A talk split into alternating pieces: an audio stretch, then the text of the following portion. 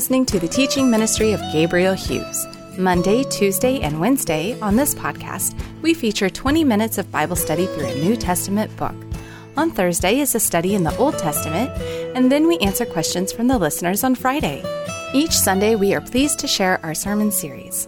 Here's Pastor Gabe. 1 Corinthians 10, beginning in verse 1. For I do not want you to be unaware, brothers, that our fathers were all under the cloud, and all passed through the sea, and all were baptized into Moses in the cloud and in the sea, and all ate the same spiritual food, and all drank the same spiritual drink, for they drank from the spiritual rock that followed them, and the rock was Christ. Nevertheless, with most of them, God was not pleased, for they were overthrown in the wilderness. Now, these things took place as examples for us, that we might not desire evil as they did. Do not be idolaters, as some of them were. As it is written, the people sat down to eat and drink and rose up to play. We must not indulge in sexual immorality as some of them did and 23,000 fell in a single day. We must not put Christ to the test, as some of them did and were destroyed by serpents, nor grumble, as some of them did and were destroyed by the destroyer. Now, these things happened to them as an example, but they were written down for our instruction, on whom the end of the ages has come.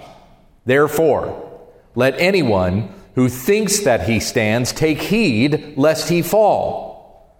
No temptation has overtaken you that is not common to man. God is faithful, and he will not let you be tempted beyond your ability. But with the temptation, he will also provide the way of escape that you may be able to endure it. Let's pray. Heavenly Father, as we come to our text today, as we consider and examine these things, these warnings that are given, I pray that we would take this to heart, that we would understand the fragility of the human spirit and not think too highly of ourselves and then wander toward or tiptoe near temptation, thinking that we have the power and the strength to get near these things and not be pulled in by them. We should not get anywhere near the sin, but flee from idolatry and hold fast to our Lord Christ. So may our desire, may our focus be entirely Christ, and we see him all the more brightly even through the text that we read today. It's in Jesus' name that we pray. Amen. Now, in opening up here, I want to come back to that last verse first. Look at verse 13 again. No temptation has overtaken you that is not common to man. God is faithful. He will not let you be tempted beyond your ability, but with the temptation will also provide for you the way of escape. Now, this particular verse is cited quite often, but not really this way. There are certain words that are taken out of this verse and tend to get twisted to communicate something else. What's the way that you generally hear this verse said? God will not give you more than you can endure. That's it. That's exactly it. God will never give you more than you can handle. Have you ever heard that before? That is more than I can handle. I can't stand it when when people twist that verse to say that. Uh, yes, absolutely, God will give you more than you can handle. Amen, Bob? Amen. Yeah, we, we prayed for his cancer and for his treatments this morning. I've visited with numerous persons who have gone through serious health ailments who have said to me, I can't endure this anymore. There was a, a pastor who was with us for the workshop just a couple of weeks ago, or a little over a week ago now, and he shared with us that he had contracted COVID and almost died from it. And there was a point in time when he was laying in his hospital bed and his wife couldn't be there with him because of the restrictions the hospital had. So she's communicating with him through iPad via remote. And he says to her, laying on his bed, he said, I'm just, I'm just ready to be done. I'm ready to go home. And she said, Well, we'll, we'll get you through this. And as soon as they let me, I'll bring you right home. And he said, No, you don't understand. I'm ready to go home. I'm ready to be with Jesus. And she ripped into him. And, and she said, No, you're not leaving me right now. You are going to get through this, and you're going to come to this home before you go to that home. So Uh, anyway, he said uh, it was it was her tenacity and her uh, pushing. What's that? Say that again. We've had the same conversation. Yeah. Bob and Patricia have had the same conversation. So, yeah, in that moment, he was, I can't endure this anymore, and truly relied upon Christ and, and pleaded that the Lord would heal him, and surely he did. And he was able to join us for the, uh, for the workshop a couple of weeks ago. So, there are things that we go through that are indeed more than we can handle. Paul talks about this at the start of Second Corinthians where he talks about the persecution they were under when they were in Asia. And he said to the Corinthians, We thought we had received the sentence of death. It was more than we could handle. In verse 9, he says, But this was to teach us to rely not on ourselves, but on God who raises the dead. Death, my friends, is more than we can handle. But God has given us deliverance from death in His Son, Jesus Christ. There is nothing that He can't handle. He went through death for us, conquered death on our behalf, so that all who are in Christ will not perish, but will have everlasting life. So that is not what this verse means. This verse does not mean God will not give you more than you can handle but rather God will not allow you to be tempted beyond your ability to resist. He will provide the way of escape. So no one has any excuse to say, well, I had no other choice but to do this thing that God told me not to do, that the Bible says is sin. I had no other option but that. It's not true. God has given us a way of escape. And so he says, so Paul says to the Corinthians here in 1 Corinthians chapter 10.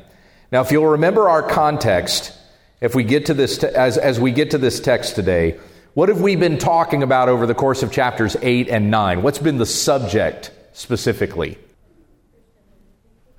Well, Christian liberty's been in there. Yeah, he's definitely talked about that. But like the overall problem with the Corinthians that he's had yeah, there you go. He, eating meat that's been sacrificed to idols. So there are some Corinthians who are eating this meat and they're, they're like, there's nothing wrong with it. An idol is an empty thing. The food itself is not defiled, and that's certainly true. There isn't anything about that food that inherently defiles us, even if it has been sacrificed to some sort of pagan god. But in addition to this problem is the place where the Corinthians have to go in order to get the meat. They go into pagan temples where that sacrificing is taking place. And some of them might even think to themselves, well, it's okay for me to even be here and eat with these folks, even though they're pagans and even though they worship these false gods, because I've been redeemed and I'm not worried about it. I'm not going to fall into this kind of idolatry because, you know, I have Christ. So I can do whatever and God will just forgive me for it. But Paul means to caution the Corinthians here on going anywhere near any of that. Because though it is true, as we read in chapter 8, that an idol is an empty thing, idolatry is still a real thing. And people are weak. We're weaker than we think we are. And very, very susceptible to the temptations of our flesh. It's better for us to not even go near the thing that could potentially tempt us than to try to tiptoe that line and say, look how close I can get to it without crossing it. And so Paul gives this warning here in chapter 10. And he lays out an example with the Israelites and gives several do not statements here. So, to kind of give you our outline of what we're looking at, first of all, in verses 1 through 5, Paul says, Do not be unaware Remember God's goodness to Israel. Remember the, the wonderful, blessed things that Israel received at the hand of God. They received all kinds of wonderful things. They saw incredible miracles. God miraculously provided for them and fed them in the wilderness. But where did the Israelites fall? In the wilderness. Even though they saw miraculous things, they nevertheless fell into idolatry and into condemnation, and God destroyed them in the wilderness. All were baptized, as we read in verse 2. All ate and drank, verses 3 and 4. But remember God's displeasure with most, Paul says in verse 5. In the second part of this section, Paul says that these things happened to the Israelites to be examples for us. We read that in verses 6 through 11. And in the last part, chapter 3, or sorry, not chapter 3, part 3, uh, verses 12 to 13, Paul says, Take heed, recognize these warnings, so that you yourself will not fall into the same error that the Israelites fell into. Sorry, I'm trying to adjust everything on my stand here to get enough. I feel like I need like a twice as wide stand. So let's come back to verse 1 once again, where Paul addresses here, or he begins, he, he sets in on the matter here by saying, I do not want you to be unaware that our fathers were all under the cloud and all passed through the sea, and all were baptized into Moses in the cloud and in the sea and all ate the same spiritual food, and all drank the same spiritual drink, for they drank from the spiritual rock that followed them, and the rock was Christ. Nevertheless, with most of them, God was not pleased, for they were overthrown in the wilderness. He starts off saying, I do not want you to be unaware. This is like the recurring question that we've seen over the course of the letter Do you not know? Remember that? where Paul would say uh, in chapter 3, verse 16, or in, in chapter 6, verse 2, where he says, Do you not know? Uh, and then talking about the sin that they had committed and what the consequences of, those, of that sin would be. We've seen that question come up several times. So the statement, I do not want you to be unaware, is kind of like that. Paul is bringing back to their attention things that they already know. He is, he is calling to their minds things from the scriptures that they have heard. These stories about the Israelites. Paul was with the Corinthians, remember, for a year and a half. So he's taught them all of these things. He's been through all of this with them. But he brings to their minds these things again so that they will not fall into this temptation or fall into the same error that the Israelites fell into. Because ultimately, what was Israel's sin in the wilderness? Idolatry. They worshiped false gods. They went after the same pagan gods of the pagan nations that were around them. The very thing that God warned them not to do, that Moses warned them not to do, was the very thing that they did. Now, although Paul says here in verse 1, I don't want you to be unaware that our fathers were all under the cloud, He's not just speaking to Hebrews and saying in some kind of a Hebrew context that the Israelites are only the fathers of the Hebrews. The Israelites are our spiritual fathers as well. When we talk about the patriarchs, Abraham, Isaac, and Jacob, we're talking about our spiritual fathers. Though there are some of us in here, in here who are not genetically descended from that line, but nonetheless, Abraham, Isaac, and Jacob are our patriarchs, just as they were the Hebrews' patriarchs. In Galatians chapter 3, it says that if we are in Christ, Abraham is our father. And so we consider these stories that we read about in the Old Testament even as if they had happened to, their, to our own ancestors.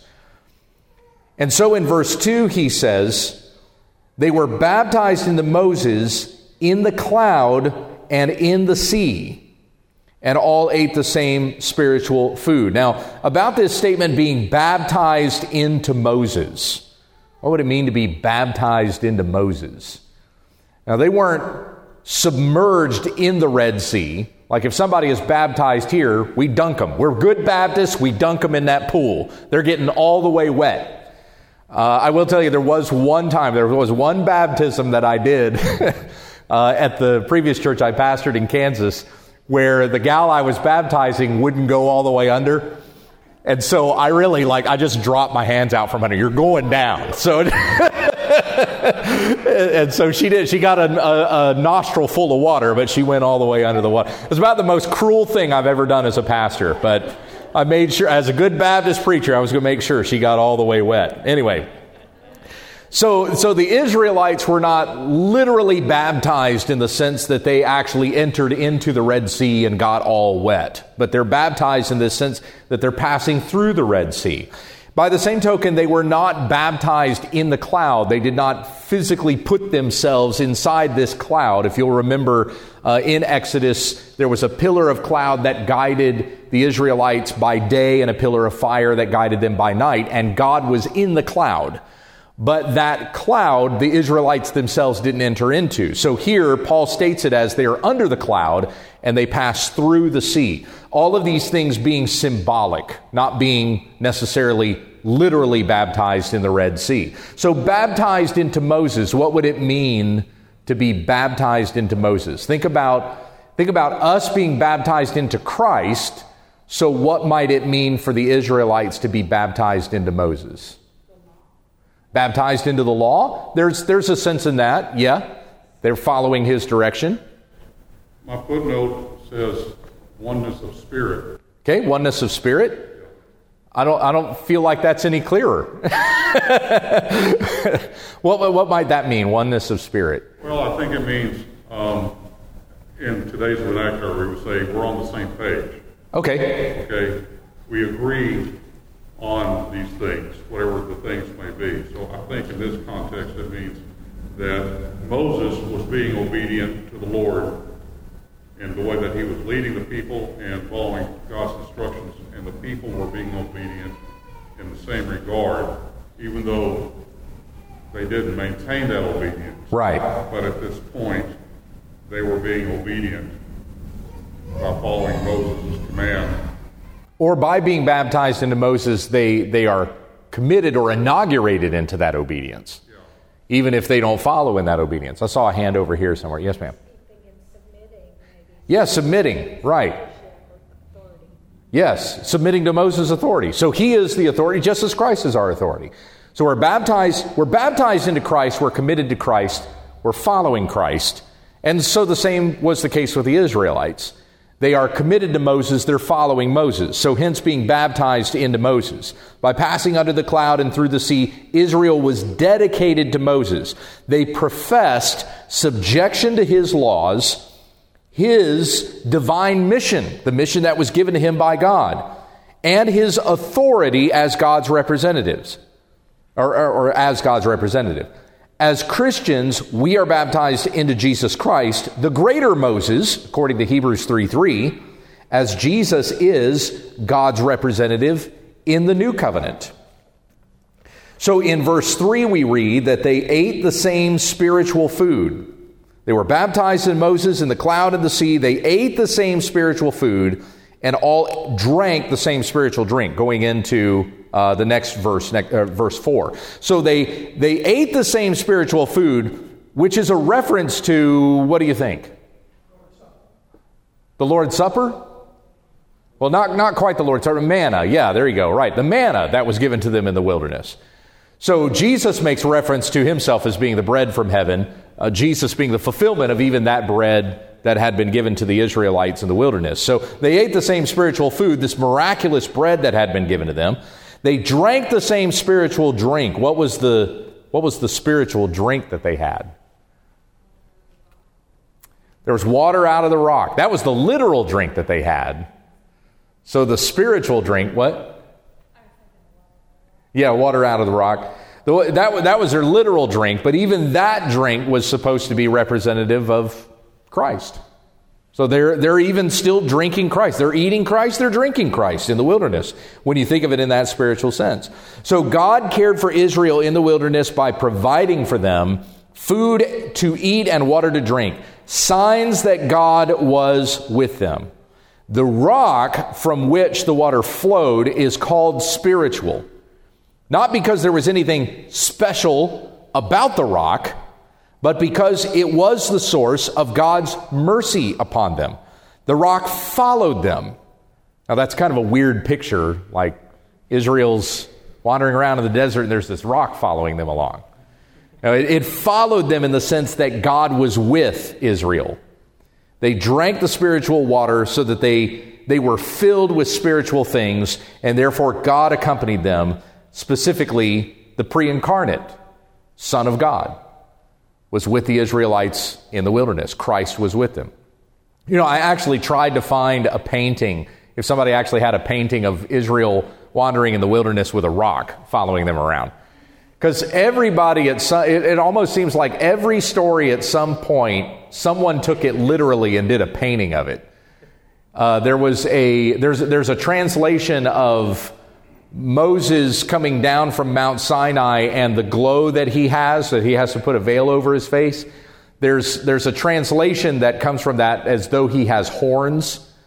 So I don't know if you've seen paintings of Moses with horns. It's just a it, you've seen that? Yeah.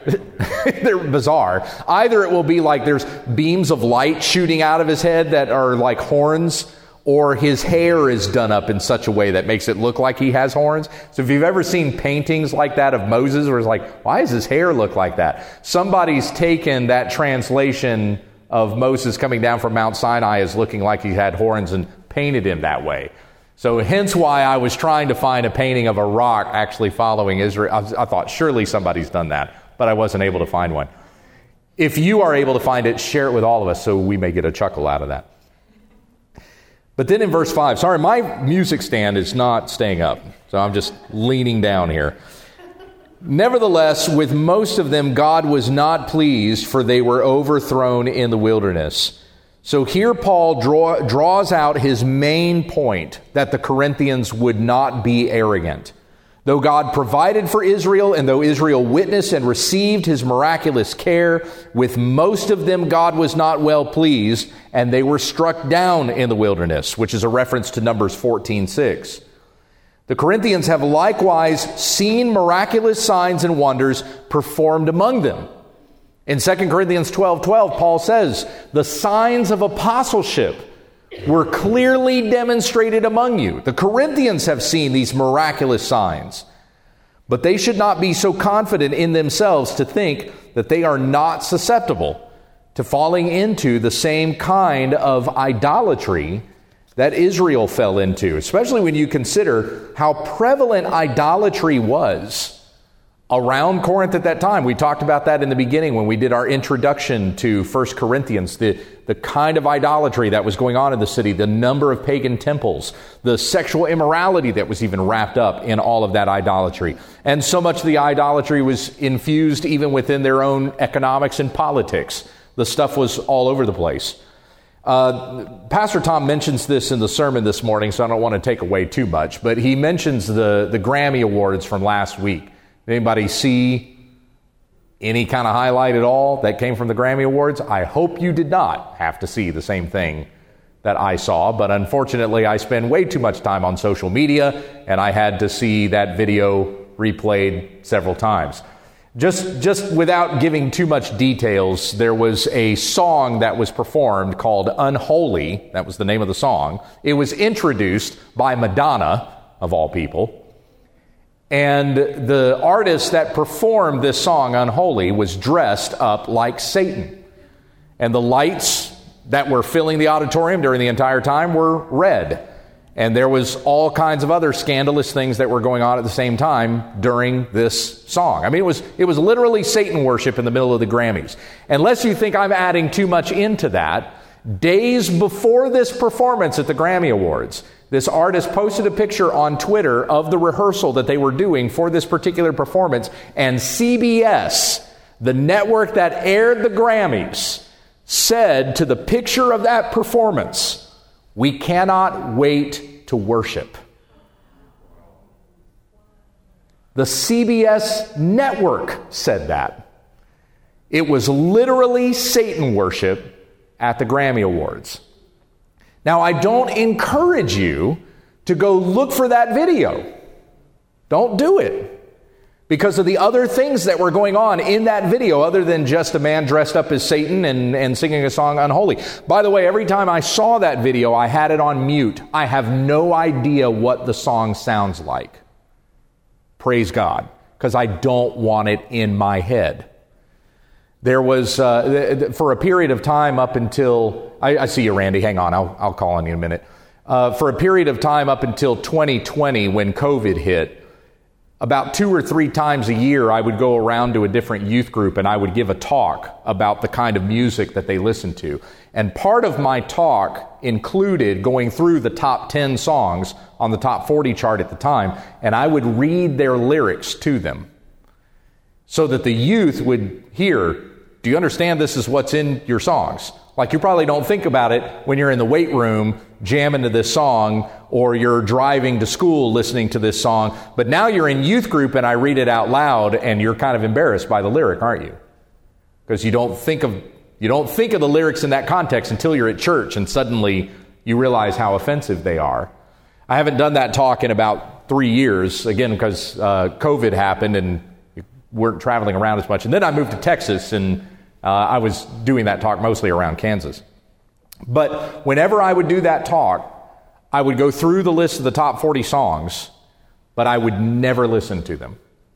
I would only read the lyrics. I would never listen to the song because I have a mind that just sucks music in, and that stuff gets stuck in my head, and I'll be singing it for days. I made a, I made a joke in second service last week when we sang that song Calvary I said, I'm going to be singing that song Calvary all week long. And amen, I did. I was singing Calvary all week long. I love that song, and it was in my head all week. But that's the way my mind works. I was a music major before I, I changed my music to communications. I just have a mind that music just tends to get stuck in my head. So whenever some of this stuff comes up, whenever it's a news story like that, or I'm researching music for other purposes, I don't listen to the songs. I only read the lyrics because I don't want those things stuck in my head. I know my own weaknesses that I don't want to give myself over to that and let my mind be taken over by those kinds of things. It's the same sort of thing that Paul is warning the Corinthians about here. I'm sorry about that, Randy. Go ahead.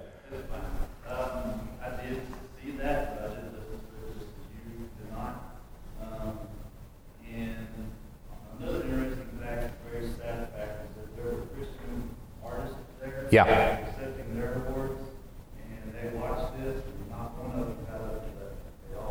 Right. That, that has, they've become increasingly tolerant over the years because there have been occasions a decade ago or more where uh, this isn't the first time. I mean, this kind, this kind of stuff happens at the Grammys all the time. this, it might happen this year in such a context that somebody's eyes become aware of it and like, oh, wow, I didn't even know that was going on at the Grammys. But it happens all the time. Madonna did the same thing back in 2015. So this, this kind of stuff always happens. Uh, but when you, whenever you hear about that and they have their categories for best gospel artists and stuff like that, I'll read accounts of those artists getting up and leaving. For example, when Katy Perry performed a very similar kind of performance several years ago, Natalie Grant got up and walked out of that because she was just so disgusted by it. I remember hearing that testimony. But the Christians who participate in the Grammys have now become increasingly tolerant of it. And now they don't get up and walk out of it. They just, I mean, do they participate in it? How much of that does, does that become a participant in that? I mean, even if they didn't and leave, no one said Right. Yeah, didn't see anything like that. Of course not. They, I mean, the, the Christian artists who want to win Grammy Awards are not going to make a statement about how appalling the Grammy Awards were because they still want to win Grammy Awards. If I speak out against the Grammys, they're not going to invite me back next year. So yeah, that's that again, that's why they become increasingly tolerant of it and why you don't hear too many accounts anymore of Christians speaking out against that. So Paul has a great concern for the for the Corinthians here. You, take that same sort of scenario, that sort of thing going on at the Grammy Awards, apply it to the Corinthians in their context. There's Satan worship going on all over Corinth. Now, it's not exactly Satan worship. It's uh, not in, not in that way. We worship Satan. It's, it's just the idolatry that's going on there, but it's the same thing. Sometimes it's, it's not as blatant as, you know, being a Satanist, but it's definitely there. You will know them by their fruit, as Jesus said. So, Paul, with, a, with a, a, a, very caring concern for the Israelites, he's not trying to be a fuddy duddy here. He's not trying to rain on their parade or prevent them from having any fun, but he cares about these men and women that they would not fall into temptation and be overcome. So he gives them these examples. I'm just going to pick up my Bible here because it is way too far from my eyes. Here we go.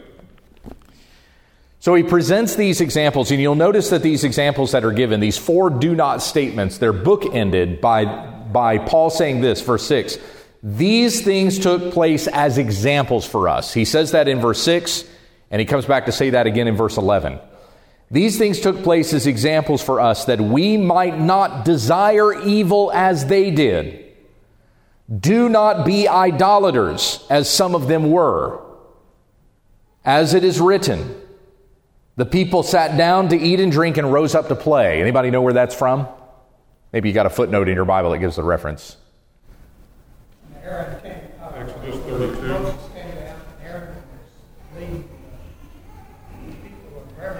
Yeah, that's right. Exodus 32. It was when Moses came down off the mountain, and, and Aaron has helped the people build this golden calf, and they're worshiping the golden calf. It says the people ate and drank, and they got up to play. What does got up to play mean? They got, um, the literal meaning of that is fornication. In this particular context, it's not. I checked multiple commentaries just to make sure I was reading it right. But yeah, in this particular instance, it's dancing.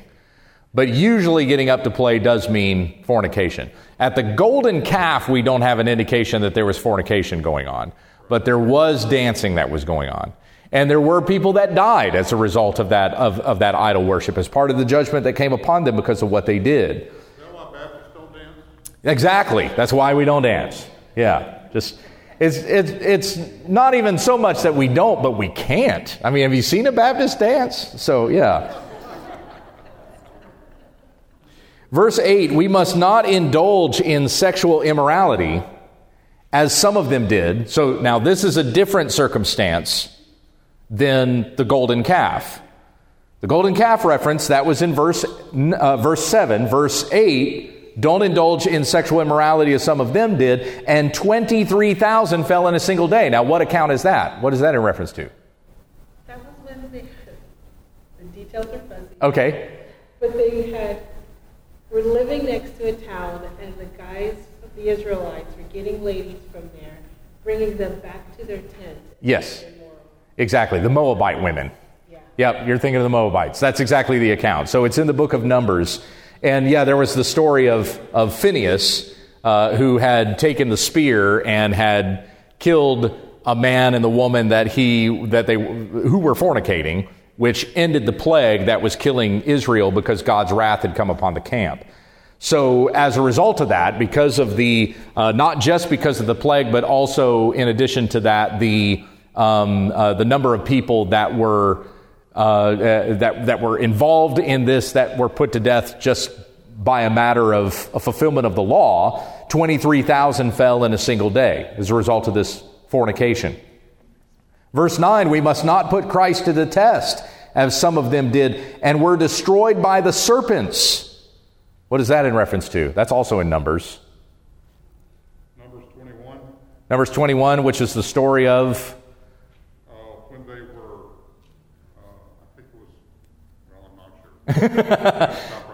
Yeah, they were grumbling against God, so God sent vipers into the camp, and if a person was bit, they died. But then Moses, in an act of mercy, in the instruction of God, yes?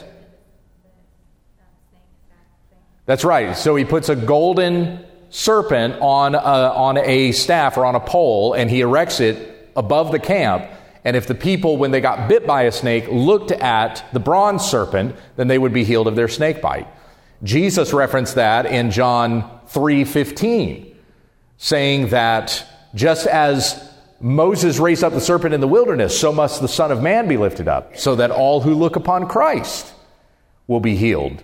Jesus saying that that was even foreshadowing the sacrifice that he would give. In verse 10, Paul says, Nor grumble as some of them did, and were destroyed by the destroyer. Now, this one's a little more difficult, not quite as specific, because the only time that God is mentioned as a destroyer in Exodus is in the 10th plague, where the destroyer comes through Egypt and strikes down the firstborn. Then you have the story a little bit later on, also in the book of Numbers, of Korah's rebellion, and the ground opens up beneath Korah and the men who were with him and swallows them up, and then there were others that were consumed by fire as well. And so they were destroyed by the destroyer. The same destruction that came upon Egypt for their wickedness is the destruction that came upon the Israelites for their wickedness because they contended with God. And God gave them that warning that if they obey God, they will be blessed in the land that God will give to them. But if they disobey God, the same plagues that came upon Egypt would come upon the Israelites as well. Verse 11 Now these things happened to them as an example. We come back to that statement again. But they were written down for our instruction, on whom the end of the ages has come. The end of the ages meaning, you know, we're in these last days, the days of Christ, very specifically. Verse 12, Paul says, Therefore, let anyone who thinks that he stands take heed lest he fall. You think you stand. You think you have confidence in, your, in yourself. You think that you are strong enough to be able to resist this temptation. But Paul, being very pastoral, being even very fatherly with this church, is saying, You are not as strong as you think you are. And the closer you get to that sin, the more likely you are to be tempted by that sin and fall into that sin. And will you fall into judgment the way the Israelites did when they were in the wilderness. Now, I've had times in my life where I thought I could do that. In fact, I actually did indulge in the sin. And I, I, thought, I can, I can do just this much sin, and as long as I don't go too far, as long as I don't cross that line, then I'll, I'll be all right. What do you think happened to me? I, I, kept getting deeper and deeper into it. I fell worse, started doing worse and worse stuff. And praise God that He did not destroy me when I was indulging in my sin, because I certainly deserved it. But convicted my heart and led me out. And I found the way of escape. He gave me the way of escape.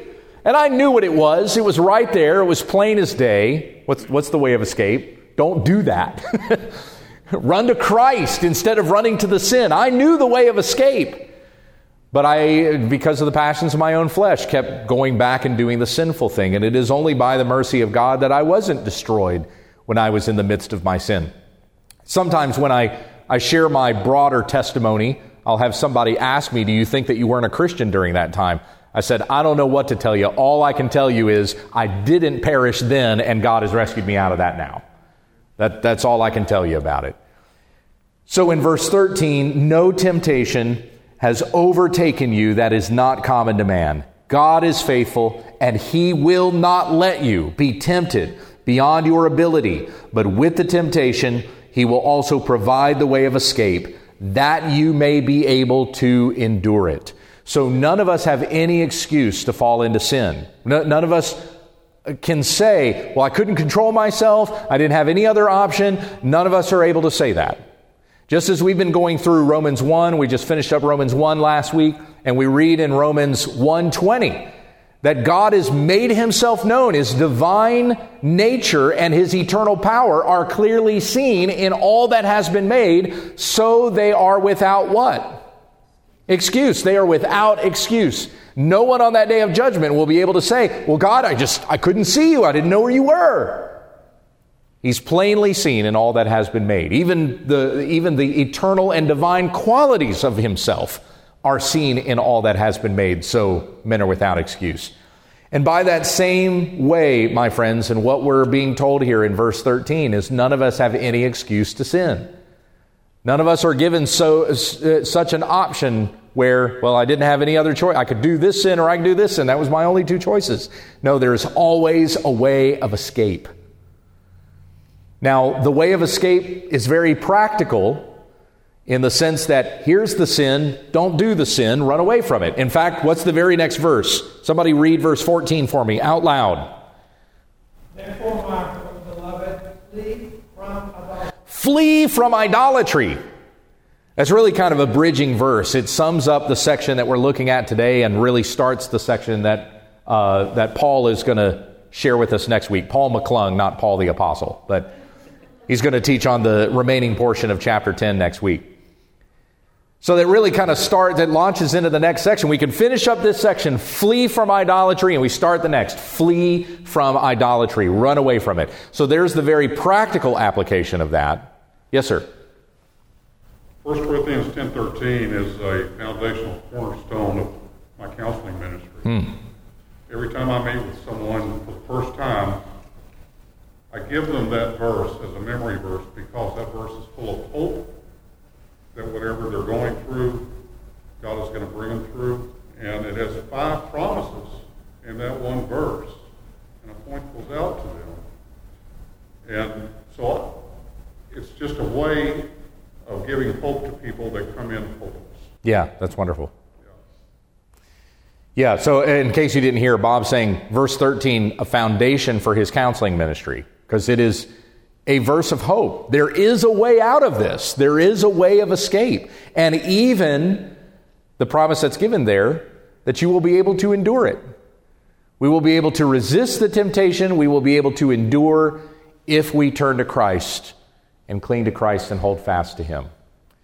As we have just a few seconds left, let's close in prayer and then we'll make ready for the next service. Heavenly Father, we thank you so much for giving us the way of escape, for forgiving our sins through Jesus Christ. We have uh, the forgiveness of sins, we have the promise of eternal life, we have the righteousness of Christ that we have been clothed in. So may we walk in that righteousness, hating those things that stain the flesh, that stain the soul, that would stain these garments. We don't go anywhere near the sin or the worldliness. We don't even allow ourselves to be enticed by it in any way. But we turn to Christ and we hold fast to Him, who is our way of escape and eternal life. And we ask that you forgive us our sins and that you lead us in paths of righteousness for your name's sake, as David prayed in Psalm 23. May we walk in those paths of righteousness to the glory of God, fleeing from idolatry and holding fast to Jesus Christ our Savior. It's in His name that we pray. Amen. Amen. So we respond with praise for all He is and all He's done. Let's praise Him, praise Him.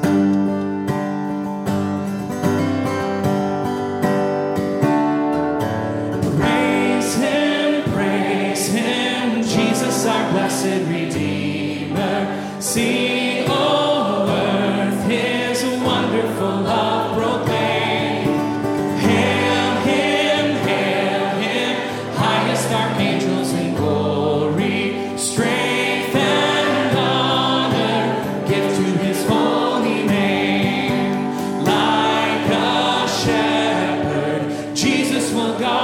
children.